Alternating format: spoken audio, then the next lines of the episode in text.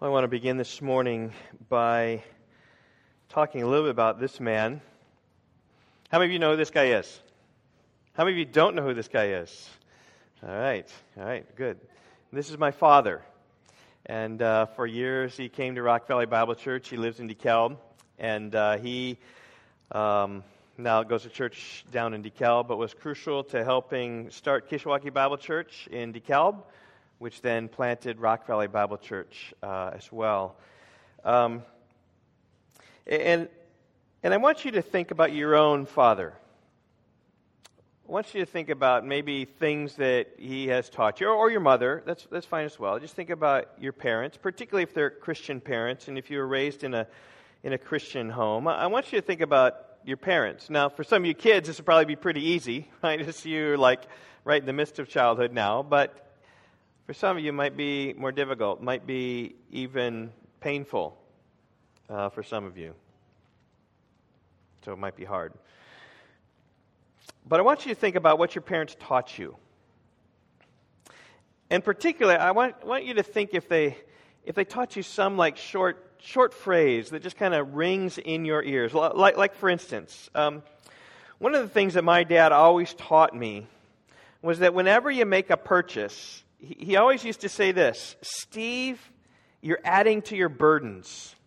And, particularly if you make a, a large purchase. Like, think about it. If you buy a car, all of a sudden you need to license it, you need to insure it, you need to clean it, you need to repair it, you need to fill it with gas, you need to maintain it.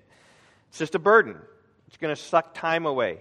Or, or, a house is a similar deal. You need to have insurance, clean it, make repairs, and the same is true of boats or campers or cabins or, or rental properties. Um, but everything you buy becomes a burden to you. One of the things that my dad would say, Steve, you're adding to your burden. And, and that's, that's true of even something if, it, if it's small, like a, a china cabinet or a, a riding lawnmower or a, a sofa. And yes, even if you buy a pool table, it becomes a burden to you as well. And, and you know, when my father's long gone, uh, he's 83 right now, um, 84, 83, I don't know, somewhere around there. Um, he's 84. Um, but when he's long gone, and I'm 80 myself, and I purchase something of somewhat size, I will hear him say, Steve, you're adding to your burden. This is a, a father's wisdom to me. Yeah, anyone have anything like that about your parents? You want to share it? Yes, go ahead. okay, this is Amy, and your dad's not here, so this is Andy. Here's your recording for you. Go ahead, Amy. Where there's a will, there's a way. Wonderful. That's really good. Adrian. I'm sorry, uh, Heidi. Nothing good happens after midnight. John, good job. You're quoting um, George Whitefield. Yeah? Who said that? Your dad said that. Oh, that's right. Your dad said that. Nothing good happens after midnight. George Whitefield said nothing good happens after 10 o'clock at night. Of course, he, I totally agree with that. Totally agree with that. Yes, Adriana. Exactly. Take it easy. Any others? Yes, Thatcher. Okay, this will be good. Cool your jets. That's right. Just means calm down. Well, let me let me tell you another one. My, a corollary to this one. You're adding to your burden. My my dad also has encouraged us to travel light. When you go on a trip, take less than you need. Right? Don't worry about all those different things. You you'll really be okay without that. You can wear clothes twice. I mean, it's it's really okay. Another lesson he taught me is to to live below your means. I mean, just because you have the financial resources to purchase an item doesn't mean you have to purchase that item. It's better to save, it's better to have your money in, ba- in the bank earning interest or invested in the market gaining a return than it is to be in debt. And the way you do that is to live below your means, pay off your debts, prioritize that, save for the future, and take the pressure off your lives. So I remember these learning these lessons from my father, and, and I've sought to pass them on to my children. And so I prepared this part of my message. And last night, I had a conversation with my kids. And uh, actually, the three youngest were around the table, and I, I asked them, So, what, like, what, what are some things maybe you remember me teaching you, like over the years. And the, the three youngest ones kind of said, No, you need to talk to the two oldest. So I talked to the, the two oldest last night. And um, one of the first things that SR says is that we always taught your kids to, when you're doing your math, to write neatly and to draw a picture. Right? It, it didn't help you in math a lot, all right? But. but it sure did help Carissa, and it will help all of you kids as well. Like, if you will write neatly and draw pictures, it, it will really help. Um, particularly, also, um, one of the things, I forget whether it's you or, or Carissa SR said that uh, just let it roll off your back. Right? When there's conflict with your kids, kids, this would be great. When it's conflict with the kids, right? And there's, just let it roll off. Let, let, your, let your sibling have the blue marker. It's really okay. You don't, let them do it that way. It's really okay. Just let it roll off your back. Uh, and, and another thing that, that said, this was mom's, so this wasn't me, because I, clean as you go. Clean as you go. That's not, if you knew me, you knew that's not me. That was surely mom. And SR said he's not quite got hold of that one yet. Um, SR also said, um, um, talk early and often with those you're doing a project with. Talk early and often. And then Carissa said, Oh, you, Dad, you also taught us to save early and to save often. And I think it's because she's starting to be a wage earner now and she's learning the, the priority of saving and living below your means. And so I was really delighted that Carissa, right, save early, save often kind of matches up with Grandpa because that is what our text is this morning. Is to listen to Grandpa is the title of my message.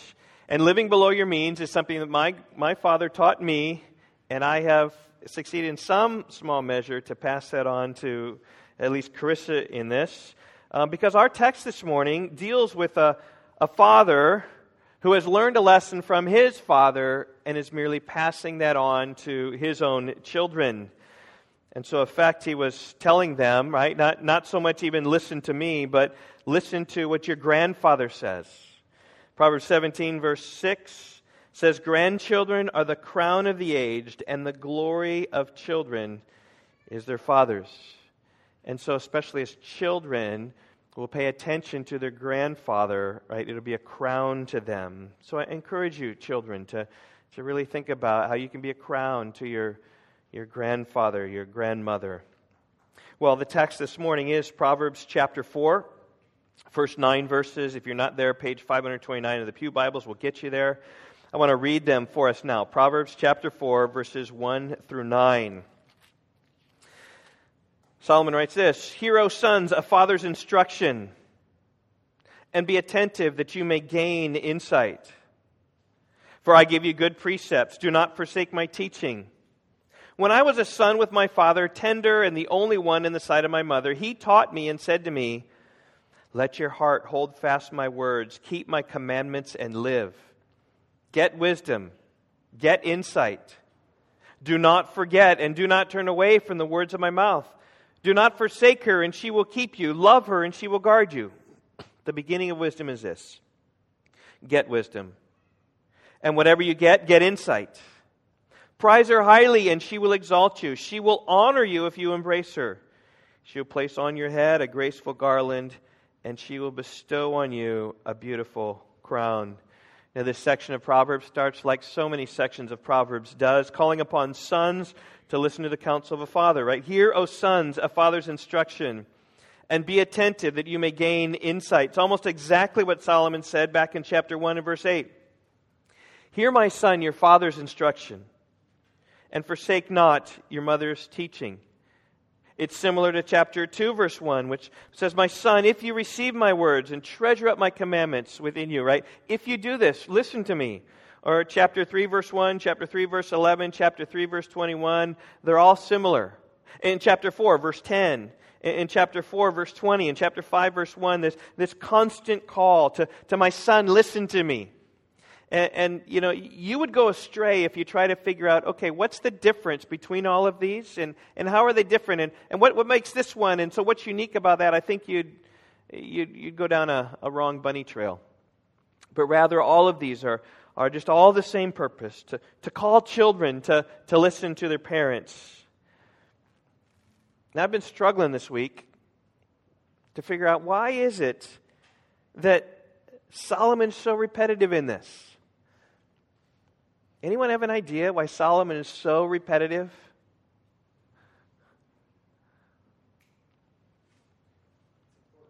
It's important. Yeah, re- repetition's important.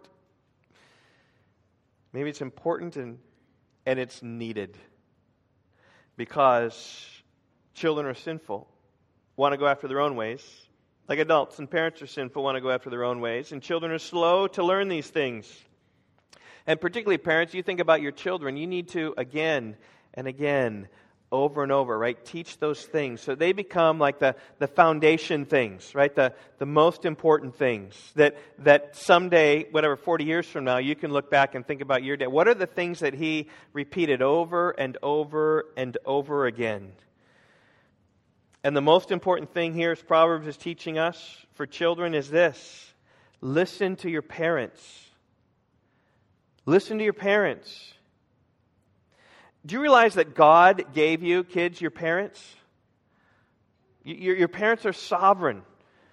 Right? They're sovereignly given. They're, they're not an accident that you have them. And, and your parents, God has given them to you to guide you through the different, the, the various things of life. And they know you better than anyone else. They love you more than anyone else. And they have greater wisdom for you than anyone else on the planet. So listen to your parents. It's really the best thing for you. In chapter 3 and verse 1, Solomon promises a long life. My son, do not forget my teaching, but let your heart keep my commandments. For, here it is length of days and years of life and peace they will add to you. The same promise made in chapter 4 and, and verse 10 Hear, my son, accept my words, and the years of your life may be many.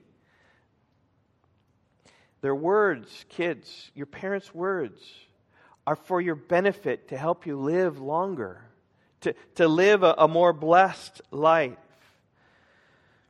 If there's only one thing, kids, I, I, hope if you remember back, you know, whatever, three years from now, five years from now, remember when Pastor Steve was going through Proverbs? There's only one thing that I remember, right? I need to listen to my parents. If you just remember that one thing from Proverbs, I would be very satisfied with that. There's verse 1, verse 2, he says this For I give you good precepts. Do not forget my teaching. Your parents give you good commandments, they give you good precepts. And that's true even, even of the worst of parents. Probably for the most part, give you good counsel. Now, the worst of parents will give a lot of bad counsel. Okay? But I think for most of you in this room, all of you in this room, God will give you good things. It's, it's, it's, good precepts, good counsel, it says in verse 2. The things that they instruct you in are good. And so, children, I simply ask you this Are you listening to your parents? Or are you resisting them? Or Are you ignoring them? Are you arguing with them? Are you complaining back to them? Uh, uh, right? When they come with a commandment to you and a help to you, are, are they like, is, is there a smooth road or do you make the road rocky?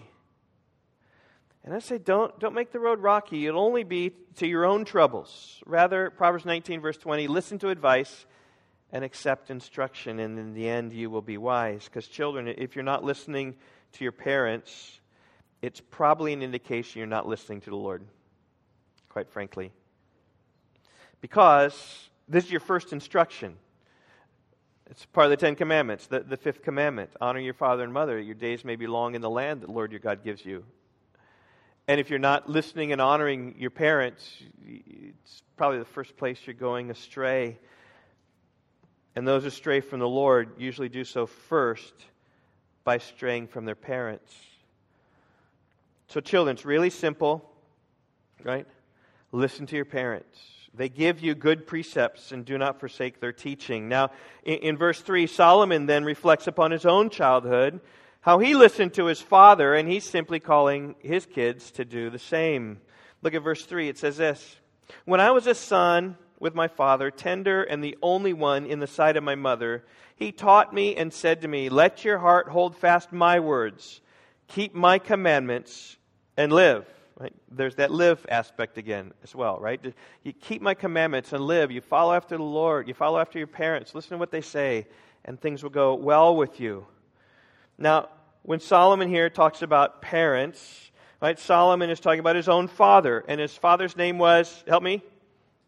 David, and uh, the man after God's own heart. And when Solomon here talks about his mother, he means Bathsheba, the former wife of Uriah. And if you know the story of this little family there, you'll remember that it's not such a totally happy family. Uh, in fact, it reads like a soap opera. The relationship began with adultery.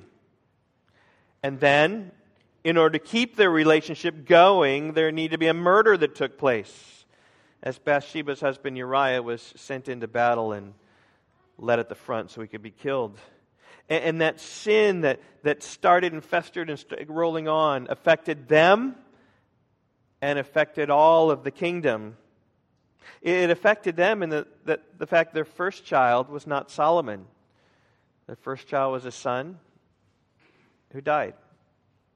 As a result of the curse of the Lord, Nathan the prophet said, You have utterly scorned the Lord. The child who is born to you shall die. First child, Solomon's brother, died. And Solomon's greater family, he had a bunch of half brothers and half sisters because David, of course, had several wives, was filled with drama in his house. Several wives creates drama in the first place.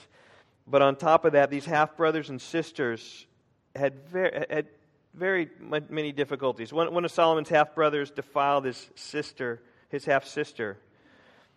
And David didn't deal with the problem, instead, he ignored it. It led to the murder of Solomon's half brother. At one point, one of his half brothers, Absalom, took the kingdom away from David, or, or tried to, but it cast David out of Jerusalem until he was killed in battle.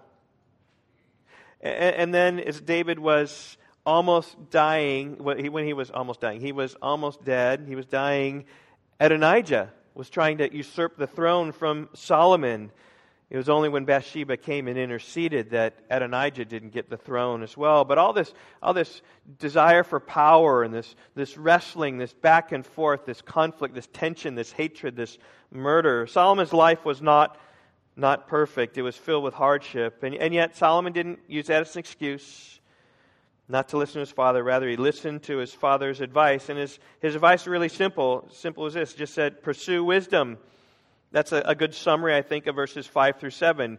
Get wisdom. Again, this is David talking to Solomon. Get wisdom. Get insight. Do not forget and do not turn away from the words of my mouth. Do not forsake her, and she will keep you. Love her, and she will guard you. The beginning of wisdom is this get wisdom. And whatever you get, get insight. Now, of course, these words are, are, are the words that we have taken with Proverbs to to outline the, the, the, whole message of Proverbs. This is the beginning of, of, of wisdom, is to get wisdom. It, it, comes right here from chapter 4 and verse 5. To get wisdom, to, to get insight. I think that's a great picture there of, of shoveling and the, and the work that it takes to, to get the wisdom and, and pursue it. But that's what David told Solomon to do. To get wisdom, to get insight. Don't forsake her. Love her. And whatever you get, Whatever stuff you amass, right, get wisdom. In other words, Solomon is urging his son to listen to grandpa and pursue wisdom, is what he's pursuing there. And, and I love how it's illustrated in, in, Solomon's life. And this is worthy of us to, to look. So you can turn with me and you were back in your Bibles to 1 Kings. You know, if you Bible, it's page 279. 1 Kings. We're going to look at chapter 2 uh, because that's right where the transition of the kingdom from David to Solomon is taking place. David is, is on his deathbed, and uh, as he is dying, he, he brings his son Solomon into his chamber, and uh, he commanded him. Look, look at chapter 2 and verse 1. 1 Kings chapter 2 and verse 1. When David's time to die drew near, he commanded Solomon his son, saying, I'm about to go the way of all the earth. I'm about to die. So be strong and show yourself a man. And keep the charge of the Lord your God, walking in his ways and keeping his statutes, his commandments, his rules, and his testimonies, as it is written in the law of Moses, that you may prosper in all that you do and wherever you turn. In other words, right? Walk, follow the Lord, walk in his ways and you will live. Like, look even there at the end of verse 4, right? It says, If you pay close attention to the way and walk before me in faithfulness with all your heart and with all your soul, you shall not lack a man on the throne of Israel.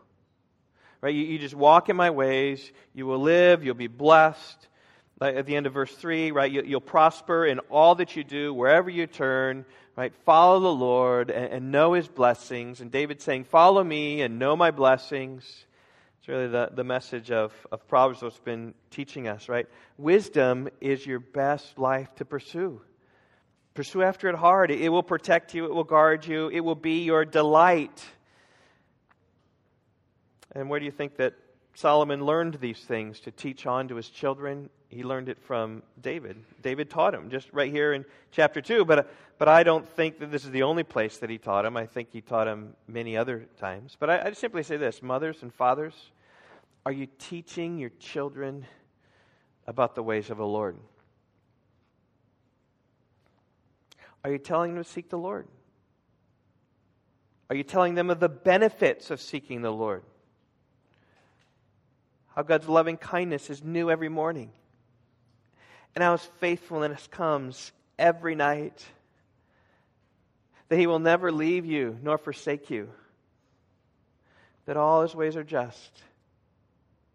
But on the flip side, right, the warnings come. He's able to humble those who walk in pride. And there are consequences for sin. And through David's failures, he sought to just press on to, to teach Solomon of the ways of the Lord. Just really encourage you, parents, to be teaching your kids. I, I just, I just know clearly as a pastor of a church, all we do for kids, whether it's youth group or whether it's children's church or anything we do, it's, it's all about the home. And what is said and done on Sunday mornings, I often I like to say this what's done on Sunday mornings can be destroyed with one word from dad's mouth on the way home. By just totally ignoring what, what's being said, by not following that way. And, and a bad example at home can thwart much good from church. So I just say, we want kids here. I mean, that's what Proverbs is about. Kids to grow up to be wise kids. It's upon you, parents, to press that and teach that guide that. I, I, I don't want to toot my own horn here. I've many failures in many ways, but one of the things I appreciate, SR said, just about, I said, Dad, one of the things I've learned from you just consistently is just, just you're the same all the time. You're the same at church. You're the same at home. You're the same when you're out in the world. You're the same. Just, just steady faithfulness and I say, church family, parents, just be the same. Be the steady person who's going to seek to press your kids to the Lord. That's so important. And here, David, in his last days, just charging him, right, as, as verse 2 says, right, third, verse 3 keep, keep the charge of the Lord, walk in his ways, keep his statutes, his commandments, his rules, his testimony. Right, just, just follow after the Lord Follow his ways. But that, that's not only at the end of his life, that's not the only thing he said.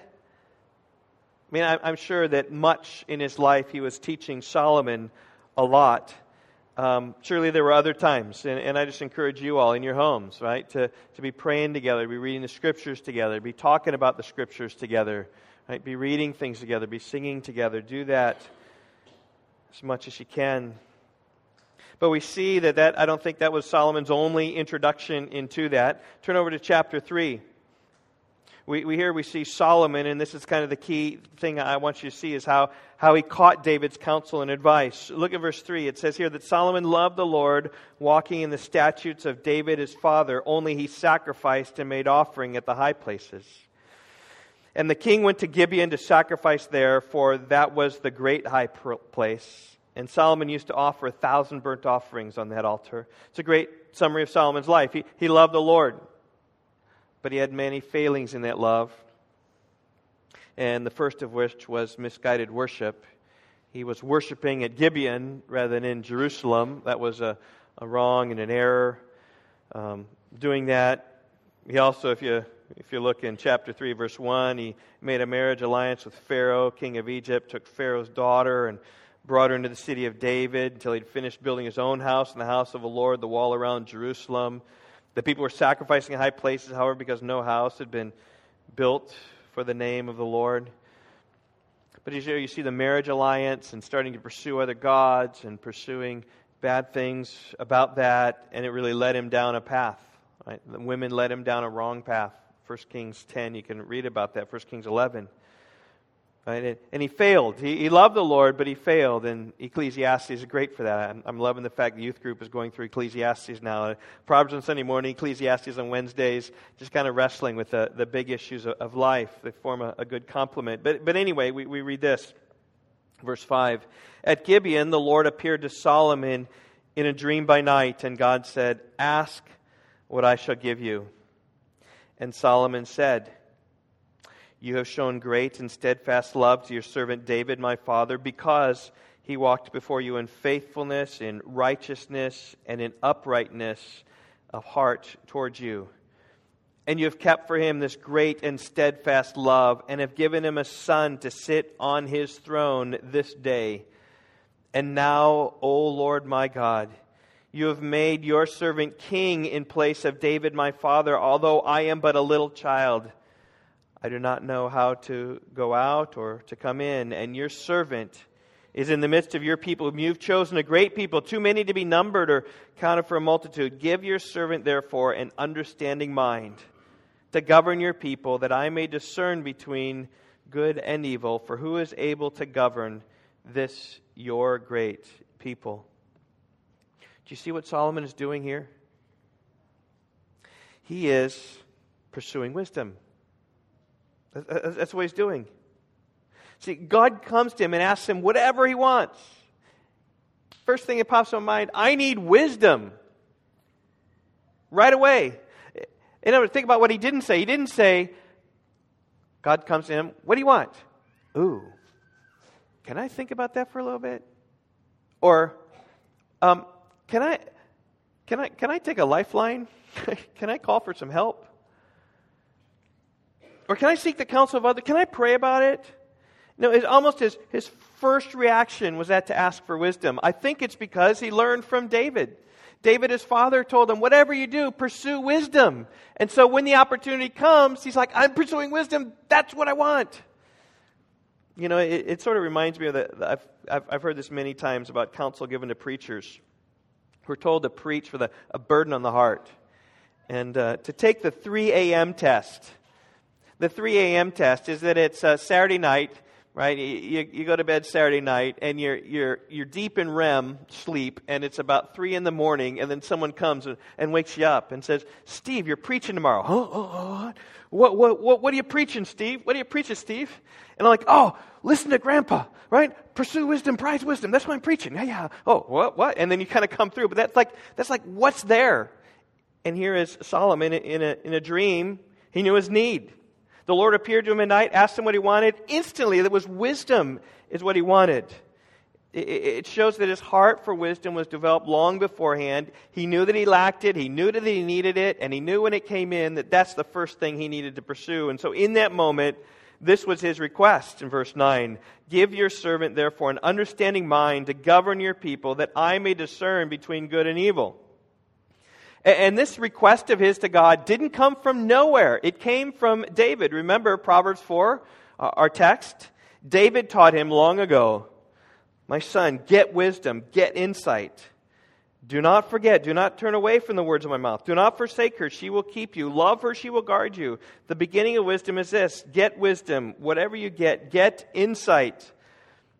And what Solomon is calling his sons to do is everything that he did in 1 Kings 3 he pursued wisdom. He asked God for wisdom just right away because it was so much on his heart. Listen to Grandpa. And here we see it in action. And the good news is this is that, that God is willing to give to all who ask. It says in Proverbs, uh, James 1 5, right? If any of you lacks wisdom, let him ask of God, who gives to all who ask generously without reproach, and it will be given to him. And we see the Lord giving him wisdom here in verse 10. And it pleased the Lord that Solomon had asked this. You, you realize if you pray for wisdom, God is pleased with that prayer?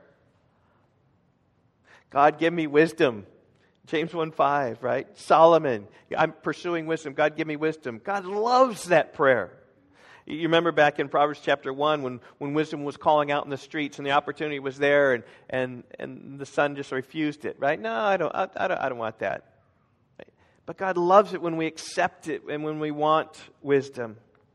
So it pleased the Lord, verse 10 of 1 Kings 3, that, that Solomon had asked this. And God said to him, because you have asked this, and have not asked for yourself long life or riches or the life of your enemies, but have asked for yourself understanding to discern what is right, behold, I will now do according to your word. Behold, I give you a wise and discerning mind, so that none like you has been before you, and none like you shall arise after you. I give you also what you have not asked, both riches and honor, so that no other king shall compare with you all your days. And if you walk in my ways, keeping my statutes and my commandments your father David walked in, then I will lengthen your days. You see, and that's even how wisdom works.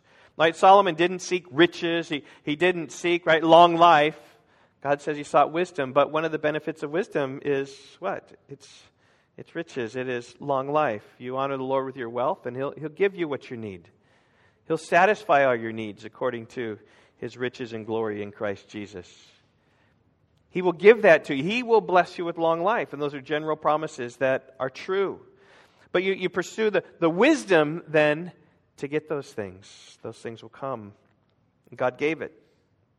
And God told them that walking in wisdom was a, was a path to blessing. And Proverbs speaking this over and over again, right? You walk in wisdom. That's the path to blessing. In verse 15, we see this. And Solomon awoke, and behold, it was a dream. Then he came to Jerusalem, stood before the ark of the covenant of the Lord, and offered up burnt offerings and peace offerings, and made a feast for all his servants. Here we see, I think, the first expression of his wisdom. In verse 4, we'd seen sacrifice offered at Gibeon, right? But here now, it came to Jerusalem to offer the sacrifice, just as the Lord had commanded. It was sort of half hearted obedience, right? Because by the time Solomon took the throne, it was the, the tabernacle, the temple was built, right? They, or he was building that, and he brought it, and it was in Jerusalem. He like transferred the, the worship from Gibeon to Jerusalem. In 2 Samuel 6, we see the Ark of the Covenant came into the house of the Lord in Jerusalem. And there it was, right after receiving wisdom from the Lord, the first expression was an act of worship and what God had prescribed and say, I just say this wisdom will worship the Lord in what he requires. Now, of course, for us living after the cross, wisdom means worshiping through Jesus Christ. Jesus said, I'm the way, the truth, and the life. No one comes to the Father except through me. It's only through Jesus that, that our worship is acceptable to God.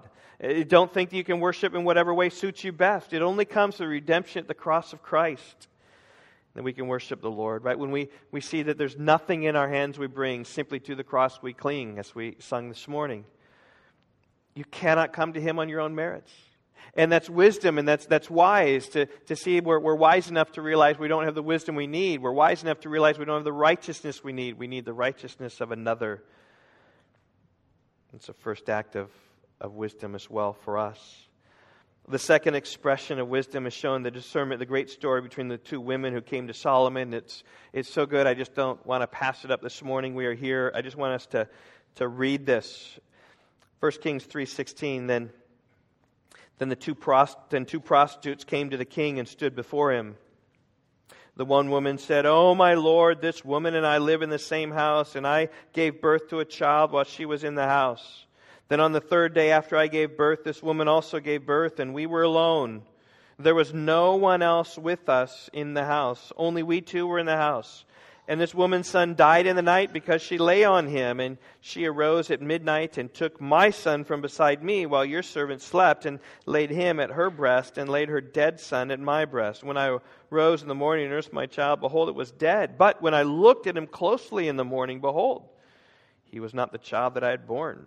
But the other woman said, No, the living child is mine, the dead one is yours. And the first said, No, the dead child is yours, and the living is mine. And thus they spoke before the king. And then the king said, The one says, This is my son that's alive, and your son is dead. And the other says, No, but your son is dead, and my son is the living one. And the king said, Bring me a sword. So a sword was brought before the king, and the king said, Divide the living child in two and give half to the one and half to the other. And then the woman whose son was alive said to the king, because her heart yearned for her son, Oh, my lord, give her the living child. By no means put him to death. But the other said, He shall neither be mine nor yours. Divide him up. And then the king answered and said, Give the living child to the first woman, for by no means put him to death. She is his mother. It's a great story, right? It's really a, a great expression of, of the wisdom that God had given to Solomon. That, that story is just an encouraging way of, of how he was able just to discern and see in a, a creative way that probably hadn't been done before and probably wouldn't be done afterwards, but just a, a unique way. And, and everyone saw how much wisdom he had. In fact, look at verse 28. And all Israel heard of the judgment that the king had rendered. And they stood in awe of the king because they perceived that the wisdom of God was in him to do justice. The wisdom of God was in him to do right, to do just. And so wisdom does, right? If you're wise in your behavior, right, people will notice. You'll be respected and honored.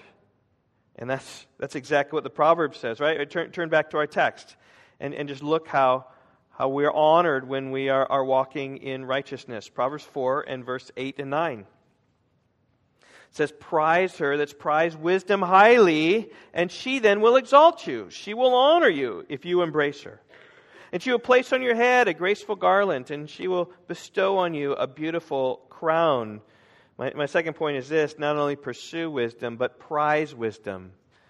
And that, that comes there right, right there from verse 8. Prize her highly. That is, value her.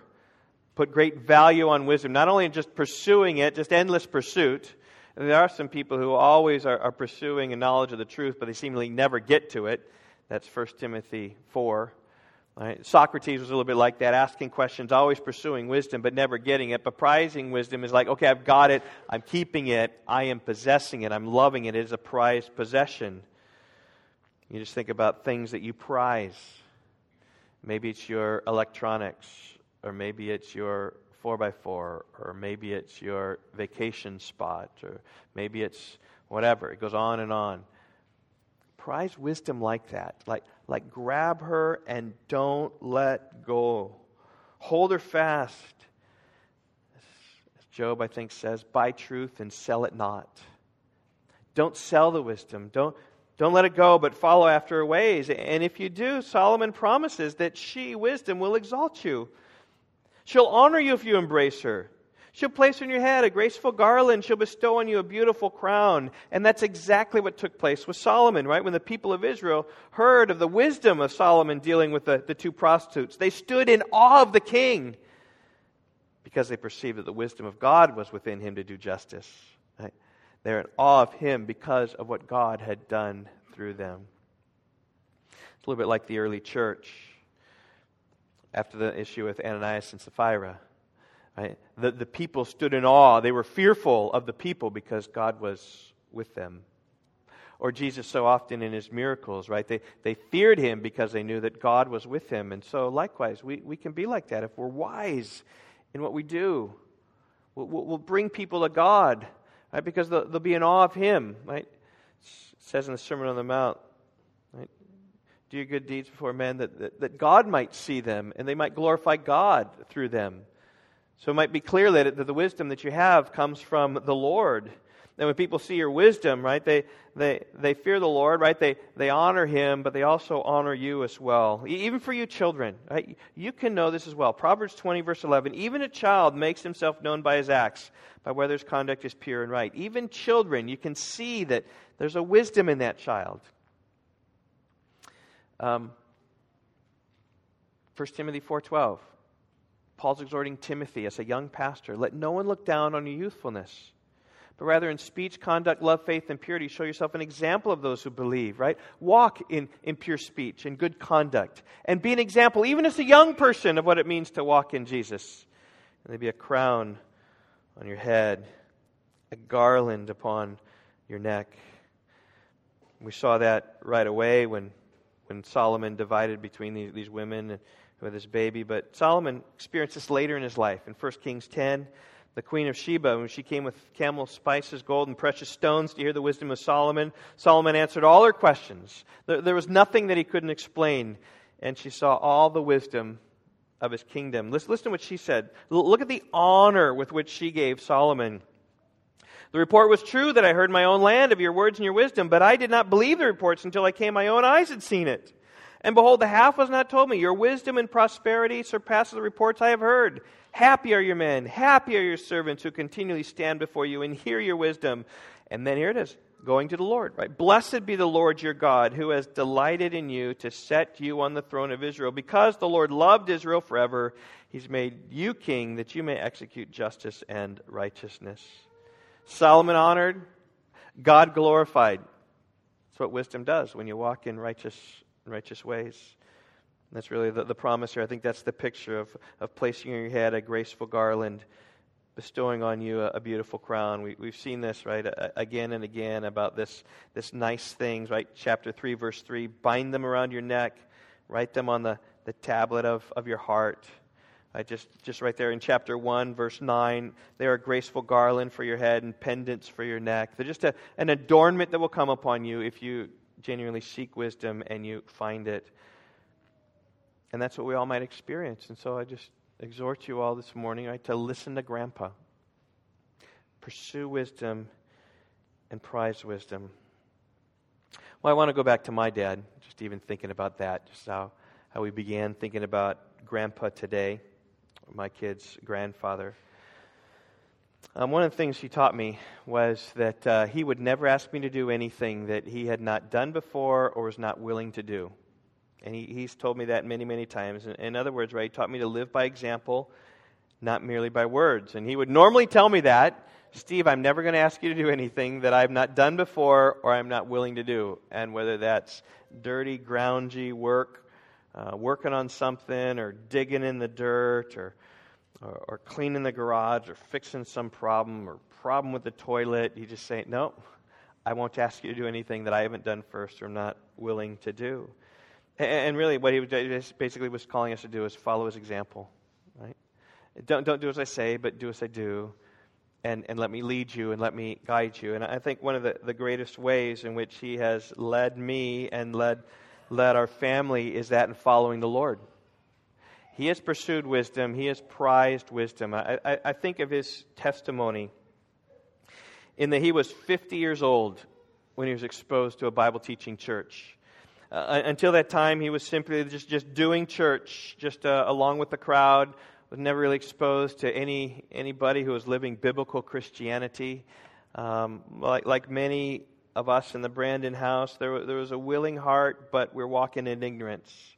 Um, didn't know what it meant to really love God's word and follow God's word. And when he was 50 years old, he began attending a Bible teaching church. His life was changed, and he really called his family then at that point to change. And I'm so thankful for his teaching, which has impacted his kids and his grandkids as it goes even beyond that. And um, I'm, I'm, bringing today his tombstone. Okay, this is uh, he's preparing for. This is maybe 15 years ago he bought this. It's been a while. He's been thinking about the day of his death for a long time. But this sits in DeKalb, and um, I've been there. I think maybe once ever, but I imagine that when his body is laid right there, I will be there more, just kind of thinking and reflecting, thankful for the father I have, for the, the grandfather of, of my children. And uh, I'm not sure you can read it there. That's my mom's side is over here, and my dad's side is over there. Can you, can you read what that says? I got a close up. I'm not sure if that helps. What's it? Psalm 37, verse 4 says, Delight yourself in the Lord, and he will give you the desires of your heart. And that will be a, a lesson that he will continue to preach long after he has died. When we go and we stand in that special place, we're going to see him. That's the verse. He thought, this is the verse that I want my posterity, other people to see. This is what drove me. Delighting yourself in the Lord and he'll give you desires of your heart because he knows how true that is. He has delighted himself in the Lord. He has pursued wisdom. He has prized wisdom. He has got it, and he has seen that God has given him so much. He's overwhelmed at the goodness of God, that God has given him everything his heart has desired. And really, when it, when it comes to the Lord, right, we're going to celebrate the Lord's Supper. I thought a, a good way to transition is even to think about that, think about my dad, think about pursuing, and then maybe just adding two more points to my, my outline. All right, pursuing wisdom and prizing wisdom. This is what we really need to do with Jesus, right? We need to pursue Jesus, we need to prize Jesus. Pursue him to understand, like the Apostle Paul says, that I may know him desiring Jesus above all things, that, that I may never boast except in the cross of our Lord Jesus Christ. And, and, and then prizing Jesus, where he, he becomes the, the prize, the, the, the thing that the upward call of God in Christ Jesus. Paul even uses prize language in, in Philippians chapter 3. I press on towards the upward call of God in Christ Jesus. Truly, this is, this is the gospel. And, and let's, let's just turn as we transition to Lord's Supper to, to Matthew chapter 16. Just, I thought of any passage. This, this passage here has those two things about pursuing Jesus and prizing Jesus. This comes right after Peter confesses, You are the Christ. Jesus says, Blessed are you, because it's not flesh and blood, it's not your own smartness, but God gave this to you that Jesus is indeed the Christ. And then, having communicated with his disciples that he was the Christ, he told them, verse 20, don't, don't tell anyone that he was the Christ. But from that point on, he began to teach them what, what the cross of Christ is, what it means that he's the Christ. And from that time, Jesus began to show his disciples, verse 21, that he must go to Jerusalem and suffer many things from the elders and the chief priests and the scribes and be killed and on the third day be raised. And Peter took him aside and began to rebuke him, saying, Far be it from you, Lord.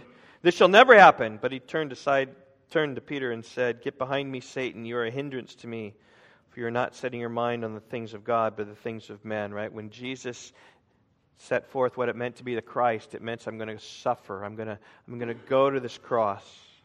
I'm going to be beaten by the elders. I'm going to be mocked. I'm going to be spit upon. I'm going to, going to suffer. I'm going to be unjustly condemned. I'm going to die a painful and shameful death upon the cross. But after that, three days later, I'll, I'll be raised. I don't think they caught it all, right? He, Jesus even had to repeat it several different times in Matthew. I, I think it's the end of chapter 18, at the end of chapter 20, where he says the exact same things. The sentiment, we got to go to Jerusalem. We're going to suffer many things with the chief priests and the elders, and I'm going to be be crucified and killed, but I'm going to raise on the third day. And that's really our hope. That's what we celebrate the, the Lord's Supper this, this morning is, is celebrating the cross. Is celebrating Jesus, that He died in our place as our, our substitute, is what, uh, what we celebrate in the Lord's Supper. And Jesus tells us in Matthew 16 24 and following, He says to pursue Jesus. Jesus told His disciples, If anyone would come after me, let him deny himself and take up his cross and follow me. For whoever would save his life would lose it, but whoever loses life for my sake will find it. And there it is. You want to come after Christ, you, you need to forsake all. You need, to, you need to put it all aside. Everything needs to go back. And above all, Jesus needs to be your all. You can't say, oh, let me go bury my father. No, let the dead bury the dead. He wants you to, to follow after him now, pursue him now. That, that's, that's the only way. You got to take up your cross. You got to take up an instrument of death. You got to deny yourself. That's why in the Lord's Supper, right, 1 Corinthians 11, Paul speaks about examining yourself to see whether that's indeed where we are. And if that's where you are, celebrate the supper with us. But if you're not, even I was speaking with someone recently who said, Well, yeah, I, I believe in Jesus, but I'm not going to give up my fun. You know, I believe in Jesus, but I don't want that cross thing. I'm just going to do my own fun. I'm not going to follow Jesus. You either pursue Jesus with all your heart, soul, mind, and strength, or you're not pursuing him at all. And that's a point of examination, really, for the Lord's Supper. And if, you if your life you're not, or if you want to say, hey, I want to do that, God, give me strength, well, that can be the Lord's Supper as well. He says, God, I'm, I, I just know I'm not. I'm failing. Confess your sins in the Lord's Supper then for us. But there is pursuing Jesus and then prizing Jesus. Really comes in one verse. What will it profit a man if he gains the whole world and forfeits his soul? Or what shall a man give in return for his soul? There, there's the, the price of Jesus, the value of Jesus. Just encourage you to prize him above all things. You're the richest man in the world. I don't even know. Is, is it Jeff Bezos now, maybe? Amazon guy? I don't even know. used to be Bill Gates. Who knows? Richest guy in the world. Billions of dollars. No hope of ever being able to spend it all. What benefit's that? You show me Jeff Bezos in just whatever, uh, 50 years from now, 100 years from now, I'll gladly take my riches over his riches any day of the week. And that's what it means to prize Jesus, not, not to, to gain the whole world but forfeit your soul. It's all about seeking Jesus for your soul, it's your whole life. And the Lord's Supper is, is for those who have pursued Jesus and are prizing Jesus. Or those who are lacking and just saying, God, I, I, I, see how I fail, and give me grace and strengthen me for that. So let's pray. We'll examine ourselves a bit in, in prayer, and, and then we'll take the elements. And Father, I, I thank you here this morning for, for my Father, God, who has taught me many things, and few things are of most importance. Even Psalm 37, verse 4 Delight yourself in the Lord, and He'll give you the desires of your heart reigns supreme is the message, his dying message he wants all of his children and grandchildren to know. And Father, I pray for all of us here this morning. Maybe, maybe there are those who aren't pursuing Jesus, aren't prizing Jesus. That's, that's the only hope we have, God. As we think about celebrating the, the Lord's Supper, as we think about eating the bread and drinking the cup as a, a symbol of what Jesus died, his flesh was crushed his blood was poured out for the forgiveness of, of our sins. It's just an expression that we have of, of unity together, God, of of unity with you, that we are made right and justified at the blood of Christ. Father, so I, I pray you'd be with us. I pray that you would um, convict us of sin, righteousness, and the judgment to come by your Spirit. Help us to see, O oh God, our, our lack and our, our incredible need for you. God, we might celebrate the supper with joy, realizing that at the cross all our sins are forgiven. They are all atoned for. They are all wiped away. God, what joy that, that ought to give us. God also crowns us as well, Lord. So I, I pray in these things, O oh God, that you, by your grace, would, would strengthen us. Help us to look to the cross of Christ here as we celebrate his supper. We pray in Jesus' name. Amen.